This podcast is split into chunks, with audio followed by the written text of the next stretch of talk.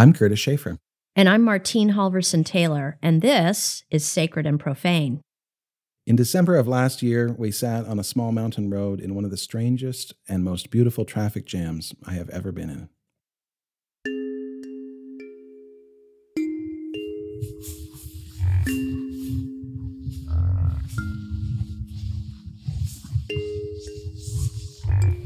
Fifty or so American bison ambled down a hill, across the road, and into a gulch to reach a stretch of snow covered grass.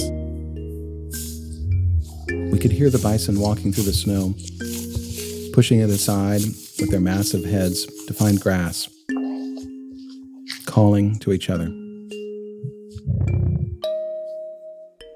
These bison are just some of the thousands that roam Yellowstone National Park. They're all descendants of 23 buffalo, perhaps the only wild bison who escaped slaughter across the North American plains in the 1800s. Yellowstone became their home almost by accident when the land all around them was set aside as the country's first national park on March 1, 1872. We came across evidence of bison almost everywhere we went in the park. If they weren't passing in front of us, you could see the snow they had churned up searching for grass along the valley, and more permanent remains as well. If you come on in here, there's a few kind of scattered around. This is Virginia Miller, a lead instructor at the Yellowstone Forever Institute and our guide in the park. She bent down to brush snow off a large bison femur. What is it? Huge vertebrae, built to support the bison's large head, are scattered around. The, these, I think, have been here about six years. Um, the head disappeared about four years ago. So, of course, in the national park, it's illegal to take anything natural or historical out, but it doesn't always work. I like to think that the people that take things just don't know any better, but when Yellowstone was established, there's wildlife all over the West. So it was kind of an unintentional sanctuary. In fact, the act that dedicated the land as a national park, land that was deemed beautiful but not useful, has a lot more to say about people than it does about animals. An act to set apart a certain tract of land lying near the Yellowstone River as a public park. The tract of land in the territories of Montana and Wyoming is hereby reserved and withdrawn from settlement, occupancy, or sale under the laws of the United States, and dedicated and set aside as a public park or pleasuring ground for the benefit and enjoyment of the people and all persons who shall be located or settle upon or occupy the same or any part thereof shall be considered trespassers and removed therefrom. Right from the start, the Act created a split that we've been struggling with ever since.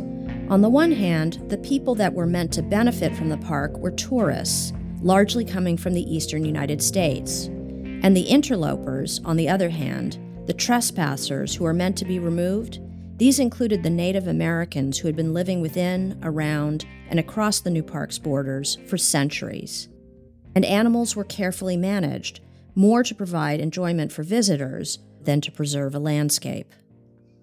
Park managers were more concerned with human recreation, and what we were doing to manage wildlife was purely for the benefit of humans people like to fish, and so early park management stocked rivers and lakes with non-native fish. And then to save the fish, they they would do things like kill otters or pelicans, animals that we like to see now. And so, even though there's no fence around the park, as we developed more and more and more, whereas animals used to range far and wide away from this place, now it's much harder for them to go out of it. These animals that don't know where that boundary lies are essentially finding out because when they go there they're they're turned back mm-hmm. so it's become even more of of an island of sanctuary whereas it used to be kind of just like everywhere else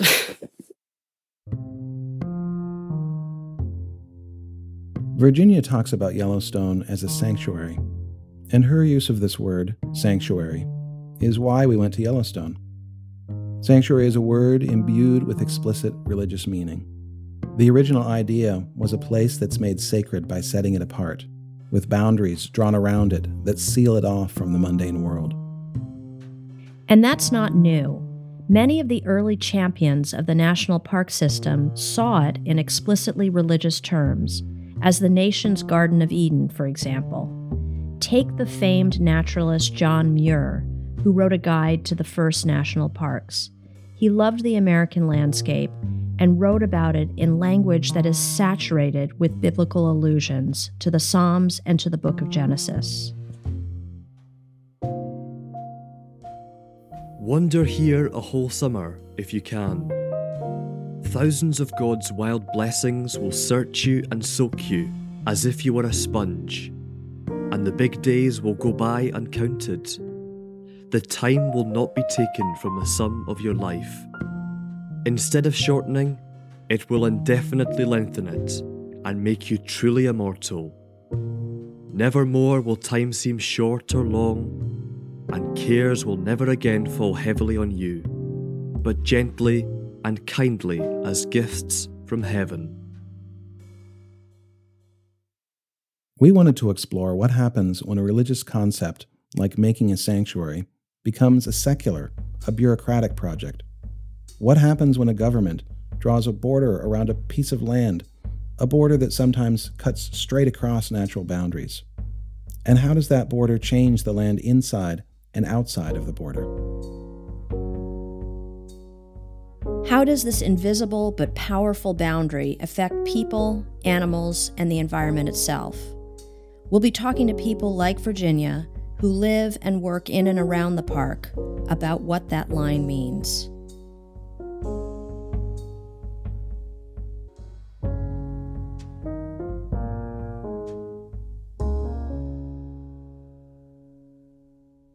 Speaking of buffalo, they are a perfect example of what happens when you create a boundary between the park and everything else. Inside the park, they became a protected species. When you look at the history books and things, it's like they first sent out the U.S. cavalry to stand guard around those so that poachers wouldn't have eliminated them. This is Mike Mease. He's one of the founders of the Buffalo Field Campaign, a group that tries to advocate for the Yellowstone region's bison population, a herd that now numbers over 3,500.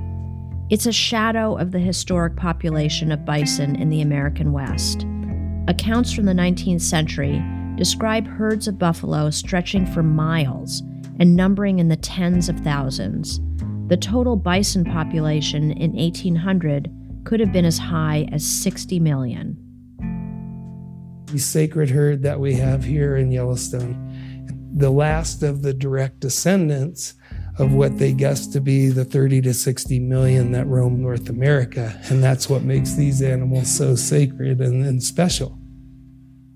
If left to their own devices, buffalo will roam to find ideal habitat throughout the seasons. They migrate in larger groups for hundreds of miles along river valleys, looking for fresh water and grass this year isn't a good example because we really haven't had much snowfall yet. But when you see the buffalo travel through the thick winter terrain, they always walk in single file. And when the first buffalo gets tired, he or she steps to the side and lets the whole procession go by. And then they jump on at the end where all the work has already been done and it's easy. And then, of course, not only did the buffalo benefit of that, you'll see the elk follow those same trails. You'll see the deer. And so they, they help the entire ecosystem survive. For much of their history as a species, that tendency to roam wasn't a problem. But in the 21st century, those migrations bring conflict. Mike says bison like to live in the same kind of places that humans and cattle do. In Montana, that means river valleys, where there are now ranches, farms, and towns. Some ranchers view them as competition, taking grazing land from their cattle. Bison in Yellowstone also carry a common bacteria that's been linked to stillbirth in domestic cattle. although transmission between bison and cattle hasn't been documented near Yellowstone.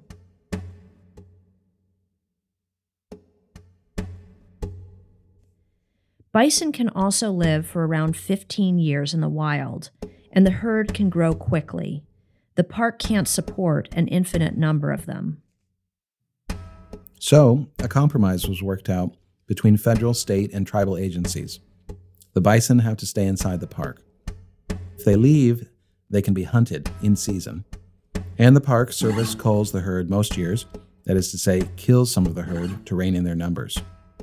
Mike says that in 2017, between legal hunting and culling of bison inside the park, roughly 1,200 of Yellowstone's bison were killed. So we're talking about approximately a quarter of the entire Yellowstone herd died last year.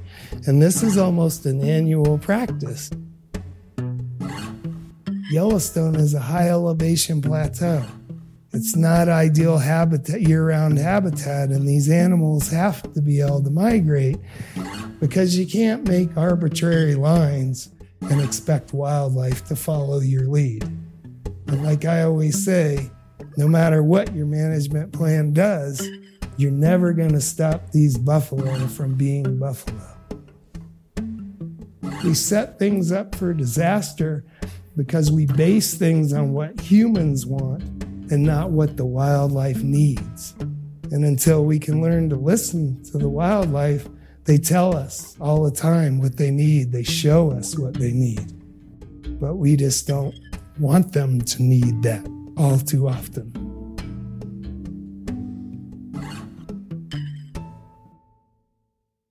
The park has come to be a place that contains some of our last wild bison, providing them a safe but limited sanctuary. And they cross the border at their peril. Those borders also keep out human development and human inhabitants.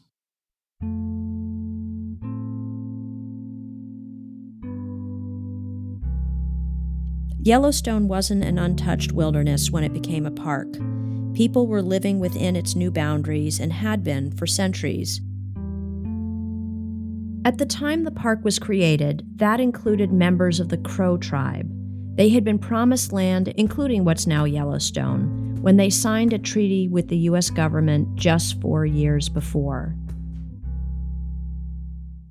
I like to think of Montana as kind of the mecca for Plains Indians, has been for a very long time. This is Dr. Shane Doyle.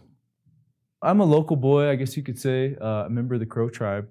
And uh, my tribe has been around here for a very long time. Um, we don't know ex- exactly when uh, or how long we've been in this region, but our oral traditions place us back about 500 years ago.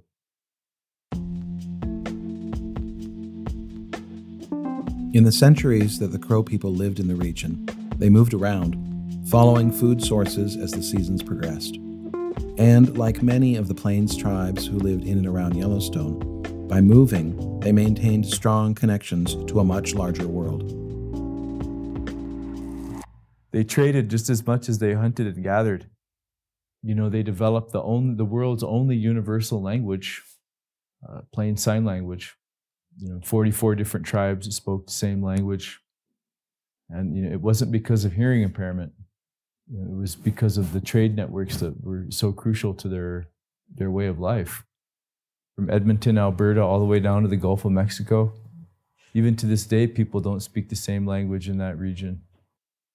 Treaties and the borders they imposed fractured that large, interconnected world of hunting, gathering, and trading that Shane described. And within four years of signing a treaty at Fort Laramie, the land that had been promised to the Crow became a part of Yellowstone Park.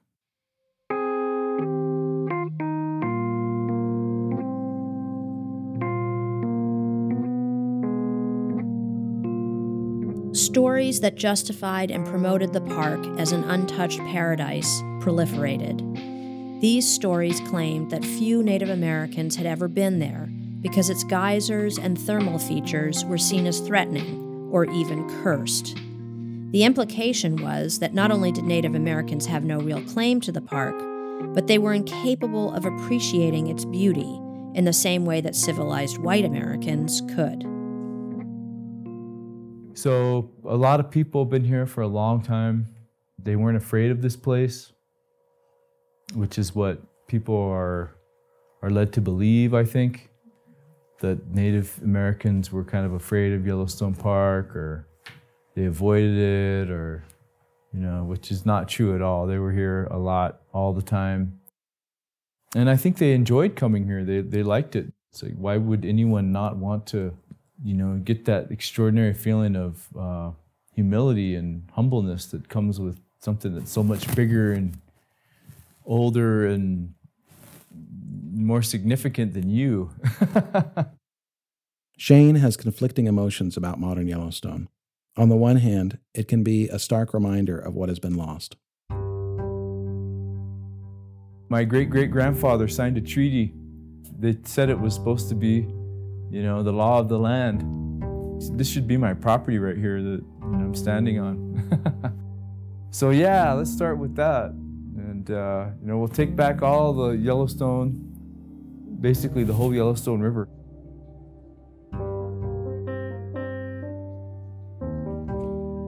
But the idea of Yellowstone as a sanctuary, as a place that's set aside from everyday use, there is something in that idea that he believes would ring true to the people who lived here before. They had no, in their wildest imagination, knowledge of the billions and billions and billions of people that we share this planet with, and that we have to set something aside, otherwise, people will get at it. You know, and I think if they had understood from that context what a sanctuary was, they would have advocated for that. As we were packing up our equipment, Shane mentioned one last thing. He says Yellowstone is part of a much larger fight in Montana about who has access to and rights over public land. A huge swath of the state, about a third of the total area, is managed by the federal government. There's constant debate by ranchers, hunters, environmental groups, and tribal governments about how those lands should be used. Who gets to determine how this is a sanctuary and for whom? We've been really going round and round over public lands here in Montana. But people by and large do support public lands. And, you know, that's about as sacred as it gets in America. I mean, you know, you could say they're not really sacred, but I, you know, I don't know about that. Because that, that means that we, we said we value that more than money.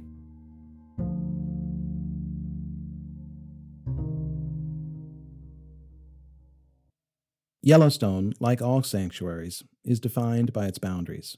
And while humans may mark these boundaries, they can't protect the place from larger forces, forces like climate change. It's hard to be objective about a place like Yellowstone because I sort of feel like a brother to it. This is Mike Tercek. He's an ecologist who studies how climate change is affecting the park now and what its future might be. When you think something like this is threatened, it's hard to be a scientist and just present just the facts. You want the next 20 or 30 years to turn out in a very specific way if you care about a place like this as much as I do. It's not just an experiment in science. I came out to Yellowstone in 1995 fell deeply in love with the landscape, started guiding. And um, so it's been, this is my 20th year guiding. And this is Ashia Mills. Like Mike, she felt drawn to Yellowstone on a personal level. Both of them have worked in and around the park for decades, which is how they first met. Um, we were both working at Old Faithful back in the time, and so it took us a few years to get together. But um, now we have a house and a kid just around the corner and live full time in Gardiner. In the time they've lived and worked in the Yellowstone ecosystem, the symptoms of climate change have become more and more visible. Winter is growing shorter, with fewer days below freezing and fewer with snow on the ground. In the summer, wildfires are larger and more frequent. And while, as a scientist, Mike cautions that it's dangerous to rely on anecdotes over data. There's a moment he just can't get out of his head. In 1995, I had a job uh, where I was the last person in the park with a tow truck driver until the very end of the season. I think one day I sold three gallons of gas the whole day. You know, when you got past mid October into late October, the road would close every other day, sometimes for several days at a time. And if someone did make it, it was like a big achievement. Often I'd have to go with the tow truck and drag them out of the ditch. But then this fall, you know, I think it was October 26th that we were down in Old Faithful. So it was the same time of year, 23 years later. It was 70 degrees. This is a tension that lies at the heart of sanctuaries like Yellowstone. And it's made worse by rapid climate change. We seek to preserve an untouched version of the land. But landscapes are dynamic, they change constantly, especially when humans are involved. I think originally the idea of Yellowstone was to sort of have this vignette, but it had already been so altered. You know, my early years guiding, I used to talk about how, you know, as much as possible, we're trying not to put anything in or take anything out.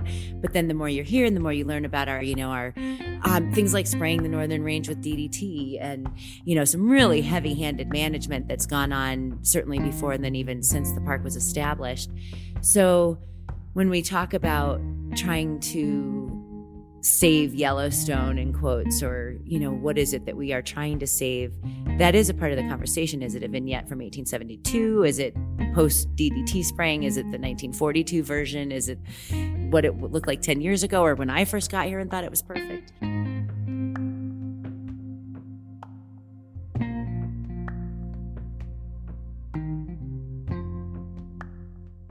There's another question raised by climate change Right now, the threats coming to Yellowstone are environmental.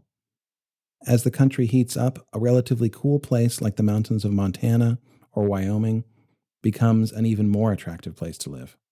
The second greatest threat to the ecosystem is development. One of the reasons why Yellowstone got set aside on the early end was because it was sort of this useless piece of land. You know, we couldn't ranch it. They didn't know about any big mother lodes of gold or or some other precious metal. And so, you know, they, they took a good look and said, well, can we ranch it? Can we farm it? You know, nah, it's under snow half the year. It's inaccessible practically. So sure, we'll make it a national park.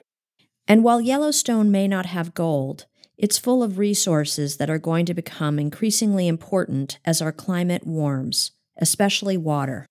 Looking down the road for Yellowstone is things like water availability. When downstream, we have people literally dying for lack of water hydrological dams have been proposed in Yellowstone in the past. They've gotten defeated, but I think that that's something that's going to revisit us in the near future.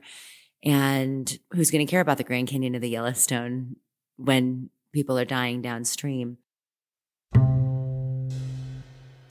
You've heard of sliding baselines. I'm sure you're familiar with that phrase, where you, you accept what you have, and that's the normal or the okay, and and every generation does that. So you keep having a, a loss in some ways, that's a mercy. I, I think about that for my daughter. She'll never remember the Yellowstone that I do, and so she won't feel the loss of it.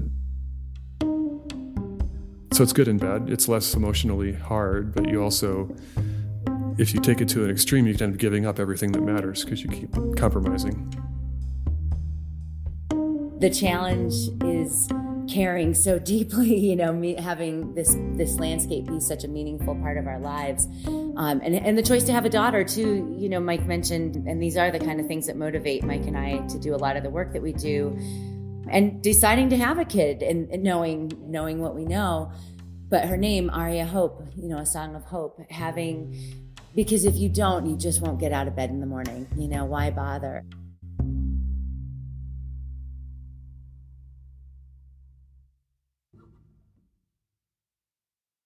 At the end of the day, humans create sanctuaries. We make the rules. Each of our guests today is deeply invested in the park.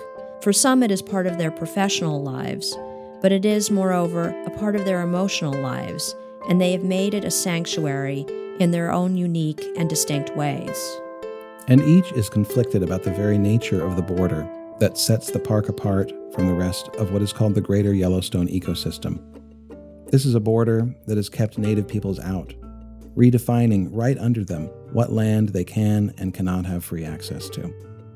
This is a border that is completely arbitrary to the buffalo, who, in their very nature, want to roam freely over it, across it, and back again. And this is a border that ultimately feels too porous to Mike and Ashia. It cannot keep out climate change. The government and the early naturalist movement created it to be a sanctuary, setting it apart as a special place, redescribing it in the language of the sacred. To make a place a sanctuary in this way imbues it with great power. But again and again, we were struck by the arbitrariness of it. The park grips us with its incredible natural beauty, its deep histories, its power to protect what we might otherwise lose. But the deep irony is that climate change doesn't care, and it turns out that what we do as humans elsewhere changes the borders, redraws the picture, alters the sanctuary. What Yellowstone is in the future as a national sanctuary may not be what Yellowstone is now, as our guide Virginia reminded us as we left the park for the last time. When we had Yellowstone become a national park in 1872, we didn't really know what we were doing. I say we like I was there, but but you know, throughout time the park has come up with different ways to manage wildlife, people, recreation, and it Yellowstone didn't come with an owner's manual. We're still making it up as we go. So all these controversies, you know, we can't just look at something and go, "Oh, this is how we're supposed to do it." We have to figure it out. We don't know what right and wrong is yet.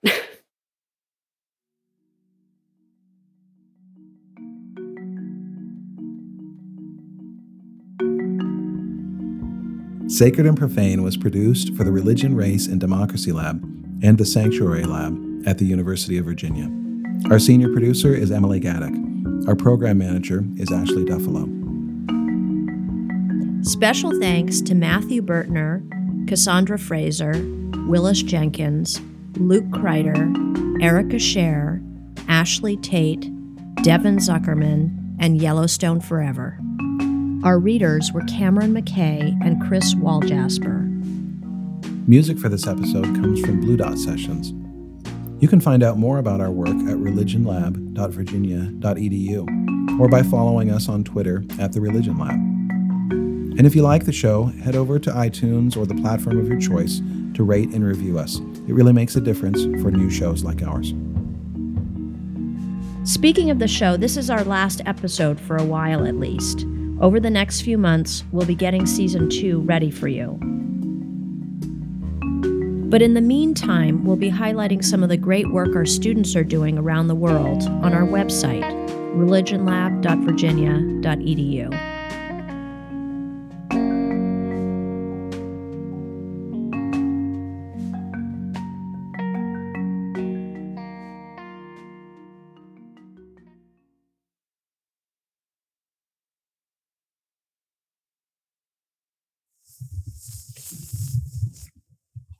No bison were harmed or approached in the making of this show. The sound at the top of the show came from powerful microphones that could pick up these sounds while we were sitting safely in our cars. Do not try and record bison or any wild animal up close and personal.